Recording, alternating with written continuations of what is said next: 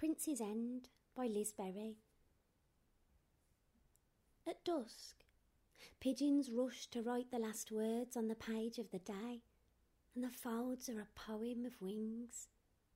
There, between the cut and lost city, among the dandelion kingdoms, is the loft where I held her one afternoon of your newborn spring tippler hen like a little queen lifted from a throne of straw.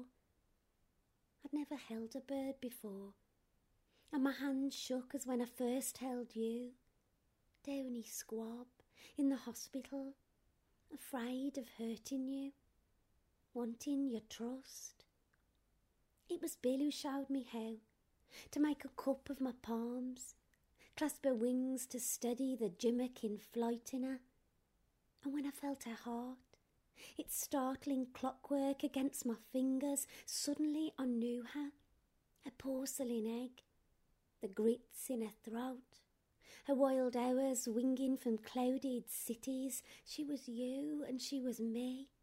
The black winter of birth behind us like a storm blown to sea.